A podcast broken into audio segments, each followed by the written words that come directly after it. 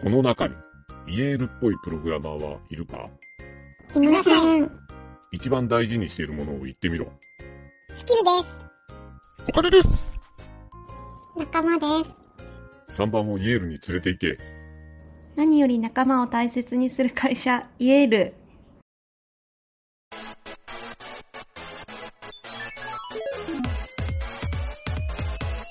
なん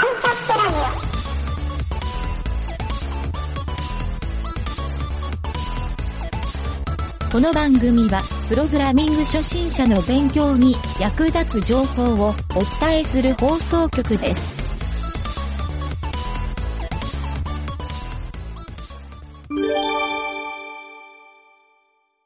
裏技のコーナー。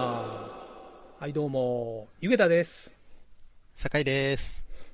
CTO のプロデューサーの吉田です。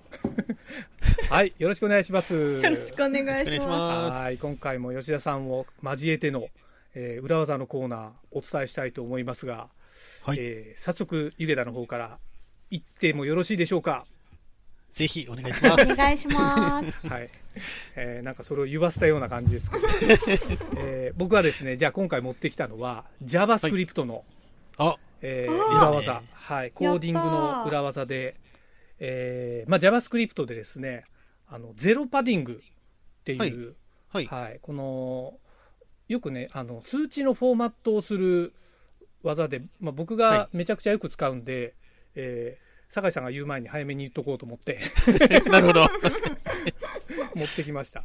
というか、あのこれ、僕、実はそのプログラムやり始めた頃と最近で、はいこの処理の書き方が変わったので、あ、なるほど、なるほどそうなんです。よまあ、いいですね、ブロ。グでもね、何回か書いたんですけど、うん、うん、うん。そうあのとにかく例えば PHP とか他の言語は、はい。なんかプリントはい系の命令で、そうですね。桁数指定で。そう桁数指定があっはいて、えーそういうのできるじゃないですかでそれが。JavaScript はねドンピシャの機能がないんですよねうーん、なるほど、なるほどそうなんです。よでこれまではだから要するにあそうかゼロパディングをちょっと初めに説明するとはい数字の1っていうのがあって、はい。1時1分っていうのを0101っていうふうにはい、はい、はい。なるほど、なるほど。入れる。ゼロで埋める桁数を埋めるっていう、まあ、これゼロパディングっていう処理ええ、として有名なんですけど、はい。こ。のゼロを埋めるっていうのが、まあ、JavaScript の場合は例えばその2桁にします。そしたら、えー、と10よりちっちゃかったら、えーはい。文字列にして0追加するみたいなうん、うん。そういうことを過去にやってたんですけど、はい最近それがもっと簡単にできるというのが分かったので。なるほど。はい、でちょっとまあ今構文だけ言うとですねこれははいあの、スライスっていうあの配列処理の機能を使うと、で簡単に書くと,、えーとはいえーとね、桁数埋める桁数の0を、はい。えーダブルクォーテーションで書いて例えば3桁にしたい場合は、はい、はい。えーダブルクォーテーション03つはい。を書いてプラス、えー数字そのはい、はい、はい。パディングしたい数字ではいそれをカッコで閉じてそれにドットスライスカッコマイナス、えーはい今回は3桁なんでマイナス3はい。でやるとゼロパディングされた文字列が変えるんですよ。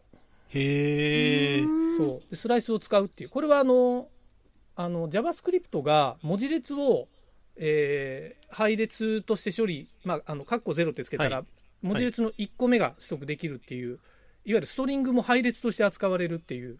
特性を利用してるんですけど、はい。でスライスマイナス2っていうのは後ろから何個取ってくるかっていうので、まあ、ここはい、で。パディングの要素を使ってるんですけど、なるほど、なるほど。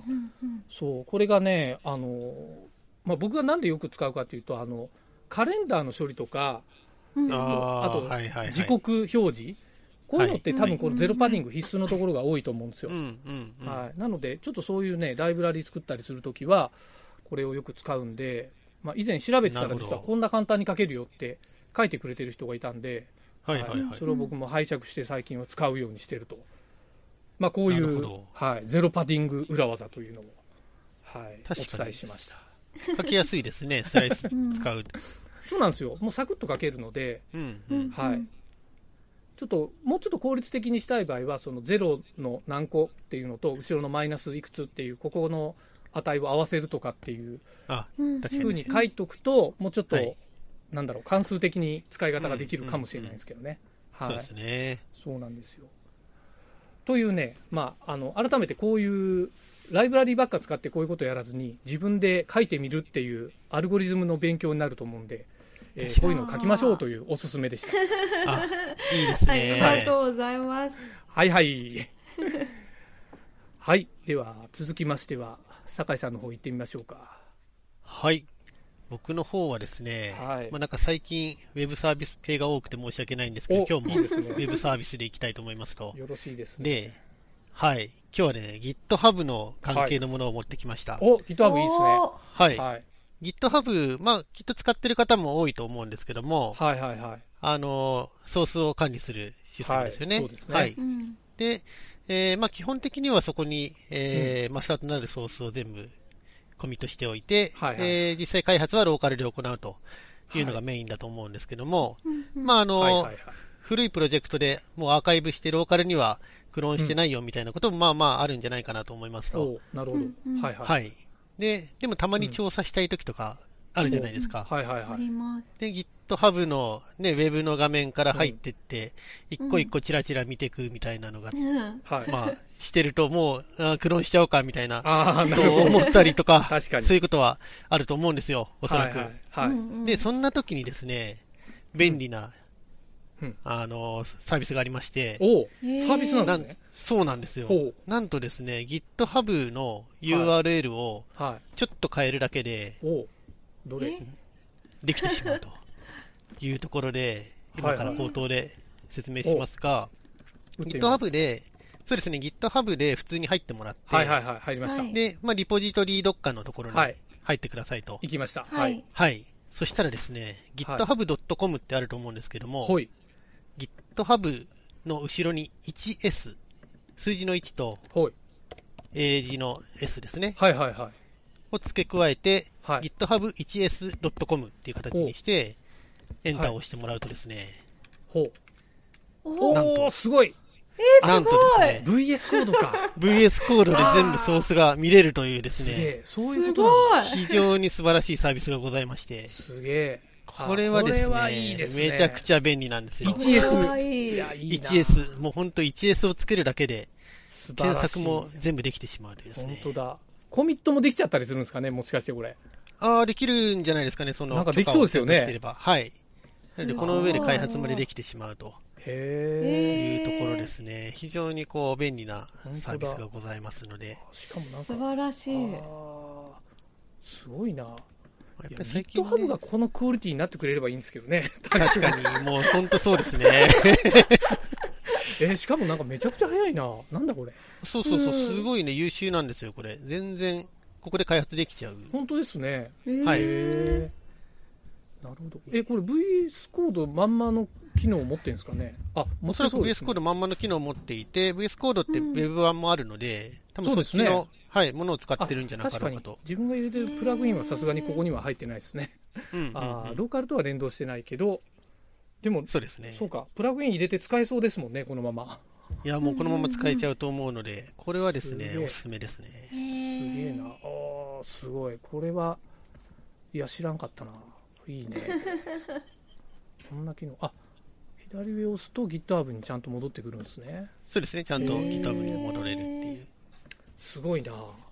うん。なるほど。あ、これで安心してアーカイブできますね、GitHub に。そうなんですよ。もうローカルに全部置いとかなくても、古いのはね、もう消してしまって、これちなみにあれですかね、あの、商用の GitHub の方でもいける感じですか？所有の方でも、そのちゃんと許可をすれば、あ、そのなるほど。アクセス許可をしてあげればできるんで、なるほど、なるほど。はい。あ、ちょっとエンタープライズはわかんないですね。エンタープライズはちょっとああ、なるほど。できないかもしれないですけどもあ。そうか、そうか、なるほど。はい。いや、でも、これはいいことを聞いたな。かなり作業がはかどりそうですね。これは結構ね、はかどると思いますね。いいですね。いやいや。ぜひこれでですね、はいはいまあフレームワークのソースを読んでみるとかもいいと思うんで、そうか、人のソースをバンバン読めますね。読むのもです結構やりやすいと思うんで、そういうのもですね、勉強には、はい、いいんじゃないかと思います。いやいや、これはとってもいいサービス、まあ、裏技を聞いて、はい、これいいですね。1S を加えるだけというところですね。素晴らしい。えーこれね、普通に会社で仕事で使えそうなんで、はい、ぜひぜひ使っていただけるといいかなと思います。いや、素晴らしい。これはね、本当に、ちょっと僕も今日は、これブックマークしとこう。ちなみにルぜひぜひート、ルートで行くとどう、どうなんなるんだろう。あ、ルルートこれ何が出てんだ？あ、この GitHub1S のソースコードが見れるんだ。あー、へえ。よくわからないけど。あ、うん GitHub1S っていうソースコードが GitHub に載ってますね。あ、もうそれがそのまま出てくるということですね。面白い。この、いいですね。意味のわかんないループ階層みたいになってるのがいいですね。いいですね。面白い。本当だ。なるほど、なるほど。あーなんかこう、思考がいいですね。この、なんかわざわざクローンして別のサーバー持ってってるわけではなさそうですもんね。そうですね。うん。まあ、一時的には落としてるのかもしれないですけど、ただ瞬時に出るので、多分、うん。クローンとかまではしてなさそうな感じに見えますね。そうですね。うんうん。クローンしてたら、だって、とんでもないハードディスク食いますよね。ああ、そうそうそうそう、そうですね。はあ、なるほど。いやいやいや、これはなかなかこれは。なかなかでしたね、これは。はあ。いや、面白い。じゃあまた、ちょっと来週もこれに負けない裏技を用意しますか。そうですね。だんだんハードルが上がってきてるような気もしますね。ちょっとハードル上げちゃいましたね、今回は。いやいや、いいですよ。あの、やっぱりね、聞いてる人を楽しませてなんぼという、そうですね。はい、そんな精神でお届けしております。はい。お届けしてるわけですが、えー今週はこんな感じでお開きにしましょうか。はい。お疲れ様でした。ありがとうございました。はい、ありがとうございました。